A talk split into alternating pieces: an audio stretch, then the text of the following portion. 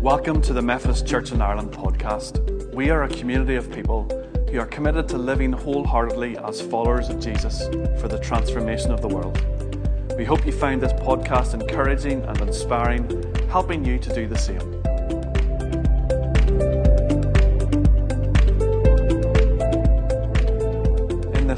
Podcast, we are honoured to be joined by Graham Philpott, who will lead us in our conference Bible study today.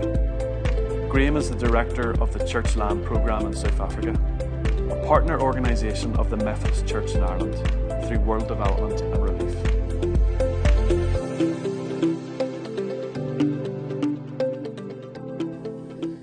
Good morning to all of you, and greetings from, from all of us at Churchland Programme in Pietermaritzburg, South Africa.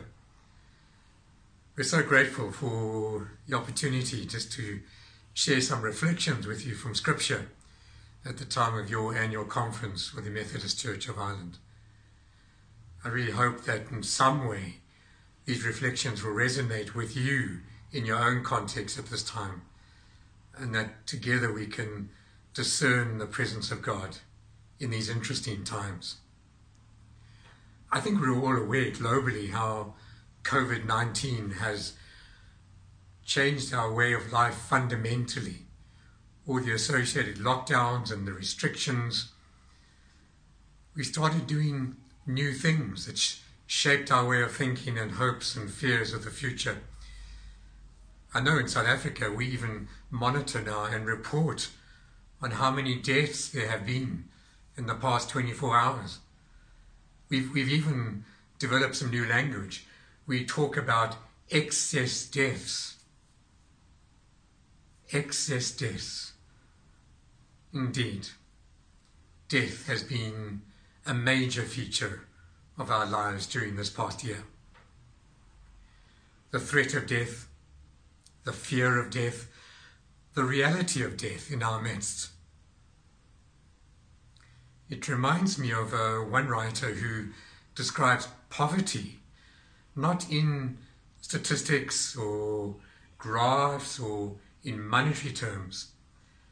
But he describes poverty as the reality that people who are impoverished, who have been made poor, that they die before their time. They die before they should or before they need to. This is the consequence of, of how we've structured our societies and allowed the dynamics of greed and, and power to create hierarchies of exclusion in which the abuse of people and of creation is justified. And the use of violence to sustain this horror is blessed. The consequence is the poor cannot breathe they die before their time. They die before they are dead. A recent report came out last year, I think it was, described our situation globally so sharply and stated that the, the richest 1% of our global population generated more than double the amount of CO2 emissions than the poorest 50% of our world. 1% generating more than double the poorest 50%. Yes, we live in a broken world. But these kind of figures make it explicit that it's this 1% is breaking the world for now, for everyone. And somehow the, the COVID 19 pandemic seems to have sharpened these contradictions and exposed the, the toxicity of our unequal world. Walking in the valley of the shadow of death has accentuated the choices between life and death. And it raises the questions as to how do we live in the face of systems whose currency is, is fear despair, and death. As those who follow Christ, how do we live so that nobody dies before they're dead? Over the next three mornings, I want us to reflect on three different passages of Scripture. Passages in which the, the reality of death, of not being able to breathe, focuses the choices before us and calls us again to, to follow this God, the God of life, the God of resurrection. So this morning we're going to look at Psalm 23 such a well known psalm. Psalm 23, let me read it to you. The Lord is my shepherd, I shall not be in want. He makes me lie down in green pastures. He leads me beside quiet waters. He restores my soul. He guides me in paths of righteousness for his name's sake. Even though I walk through the valley of the shadow of death, I will fear no evil, for you are with me. Your rod and your staff, they comfort me. You prepare a table before me in the presence of my enemies. You anoint my head with oil, my cup overflows. Surely goodness and love will follow me all the days of my life, and I will dwell in the house of the Lord forever. Such a well known psalm, isn't it? With all sorts of memories and associations. It's easy to assume that we're so familiar with this passage we understand it. Personally, this poem is also the psalm has also been very present in our family's life during the past year. It was my mom's favourite passage from Scripture, and we read it together as a family last year at her memorial service. It was a real source of comfort, providing words and connections in the midst of our grief. But it seems to me that because this psalm is so readily a poem of comfort, it almost loses a sharpness, a sharpness of meaning, a sharpness of insight. And so we read this psalm today, living in the storm of the coronavirus and the associated fears and anxieties. Can we hear this poem again? Can we encounter God in the midst of our turmoil? And perhaps that's where we begin to recognize that this is poetry. It's a song. It's a song. It's not a rational, linear argument built brick upon brick to a logical conclusion. Rather, it's, it's evocative poetry. Poetry that's, that's written to uncover that which we did not know was there. Poetry works at the level of imagination not just reason, often swiveling our whole universe on the hinge of a single image. So let's look at this psalm as poetry. Let's begin to see so, how is it structured, this poem? Well, in the original Hebrew, there are just 26 words leading up to a central statement. And then there's a further 26 words that follow that central statement. So the, the poem builds up to a crescendo. It builds up to a climax, which is the heart of this poem in one statement. So we're going to start not with verse 1, the rational argument. We're going to start at the heart of the poem, at the center of those 26 words on either side and we're going to let it resonate with our own journey. It's the image I have in my mind. It's, it's, it's like a pond, and a pebble, which is the, the heart of the poem, is dropped into the pond, and the ripples just carry the heart of the poem throughout the pond. So, back to the center of the poem. What is the central statement? What's the heart of this poem? Well, it's found in verse 4 in the simple assertion, You are with me. The heart of this psalm, You are with me. Verse 4 reads, Even though I walk through the valley of darkness, I will fear no evil, for you, God, you are with me. What a powerful assertion. This declaration directly responds to the journey of walking through the darkest valley, the horror of living in what is experienced to be a dangerous, unpredictable, fearful, and yes, broken world. That valley, an experience we surely know so well. The green pastures, the quiet waters of the psalm, are put aside for now. And the poet names our experience, our reality of being undone in the midst of a distorted, death inducing world. Fumbling through such a dark valley, the cry of faith that erupts is God, you are with me. It's an eruption of faith that the, the valley of darkness calls forth. When fear, confusion eats away at us, pitching us around in darkness, my heart recalls. It remembers again and again and again. God, you are with me. Your rod and your staff, they comfort me. This is the heart. This is the climax of the poem of our lives. This is the cry of faith in the valley of darkness. It's this protestation of faith that grounds two rich images in this poem, one in the first half and one in the second half.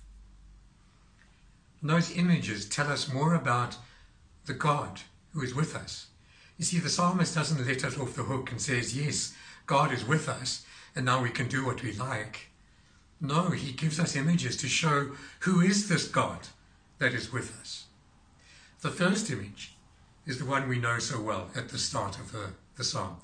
God, Yahweh, is my shepherd. I shall not want. The valley of the darkness has made clear that the, the princes of this world, the powerful interests, the significant institutions, we know that they do not care for the sheep. They do not care for the common good. They do not provide for all of us. We cannot place our trust in these institutions of power.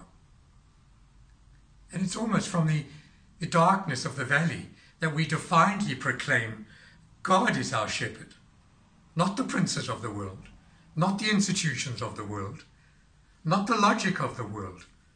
God is our shepherd, and God will care for us. And because our trust is in this God shepherd, we assert so strongly against the ideology of, of scarcity, of, of greed, of consumerism, of accumulation. We assert we shall not want. It's not a statement of hope only. It's an assertion of because we trust in this God, we will follow God's logic and we shall not want. We declare that the earth is the Lord's everything in it. The beauty and, and wholeness of creation is a gift. Is a gift from God for the well being of all, for the fullness of life. And yet, and yet, the princes of the world have abused it, destroyed it, raped it, so that some can have in excess, in abundance whilst the majority die before their time. So that we can feed our own consumerist greed. And as a result, we've left the still waters toxic. We've deforested the green pastures and their bounty. From the darkness of the, of the valley, we defiantly declare God is our shepherd. We shall not want. We reject the greedy hunger for more and more. It's this image in the first half of the poem God is our shepherd, the one who is attentive, who cares, who listens, who ensures that all are fed, all are protected, all are satisfied, all are secured. It's this God who is with us. And it leads to the image in the second half of the poem. A different image is crafted, and that image is that of the host, welcoming us to a feast. Somehow, the presence of the shepherd God in the valley of darkness transforms the fears and anxieties into a place of celebration, a place of feasting the eruption of faith from the valley that the shepherd God is with us invokes the presence of the host who welcomes us to the table as special guests. No longer just sheep to be cared for. We're honored guests who are anointed and served and celebrated. What a feast! What a God! But this, be careful, this is a table like no other.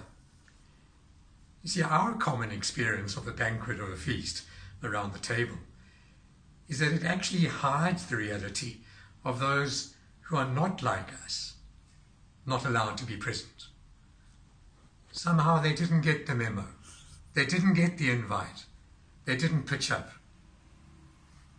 Our feasts, they mask the exclusive nature of our tables reserved for those that we think are acceptable. But this host, this feast, no. It doesn't pander to our interests and our sensibilities. This table is spread in the presence of my enemies, not my friends, my enemies, not as distant observers but in and with their very presence, and in and with our presence. This is a disruptive host.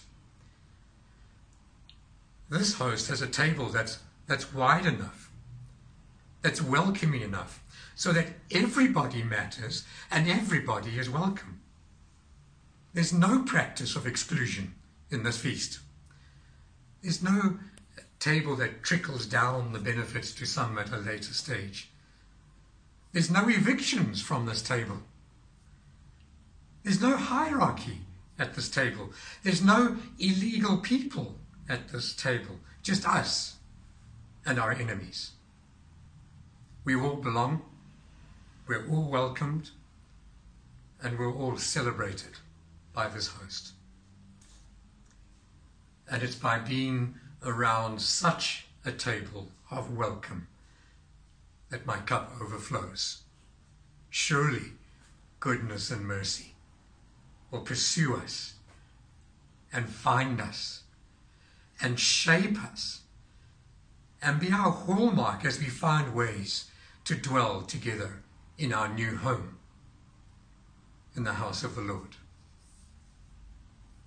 Psalm 23 a psalm of comfort? Most certainly, yes. It has been for me and many others. But even deeper, I believe it's a psalm of, of protest. It's a defiant song that declares how we shall live in this unpredictable, fearful, broken world. How we will walk in the valley of the shadow. Our hearts proclaim from within that anguish God, you are with me, Emmanuel, the one who is with us. And those of us who are following Christ, we follow that shepherd God, not the God of our own making, the shepherd God. as we pay attention to others, as we care for others, carefully listening to their pain, and refusing to be consumed by greed and wanting, but declaring, We all shall have enough. And we also follow the lead of the disruptive host, ensuring that everybody is welcome and all belong and have a place at the table around which our cups overflow. This is the God who speaks to us in Psalm 23 today. And this is the God who invites us as conference in 2021 to discover again and follow again the shepherd God and the God who is that disruptive host, ensuring that all have enough and our cups overflow. Amen.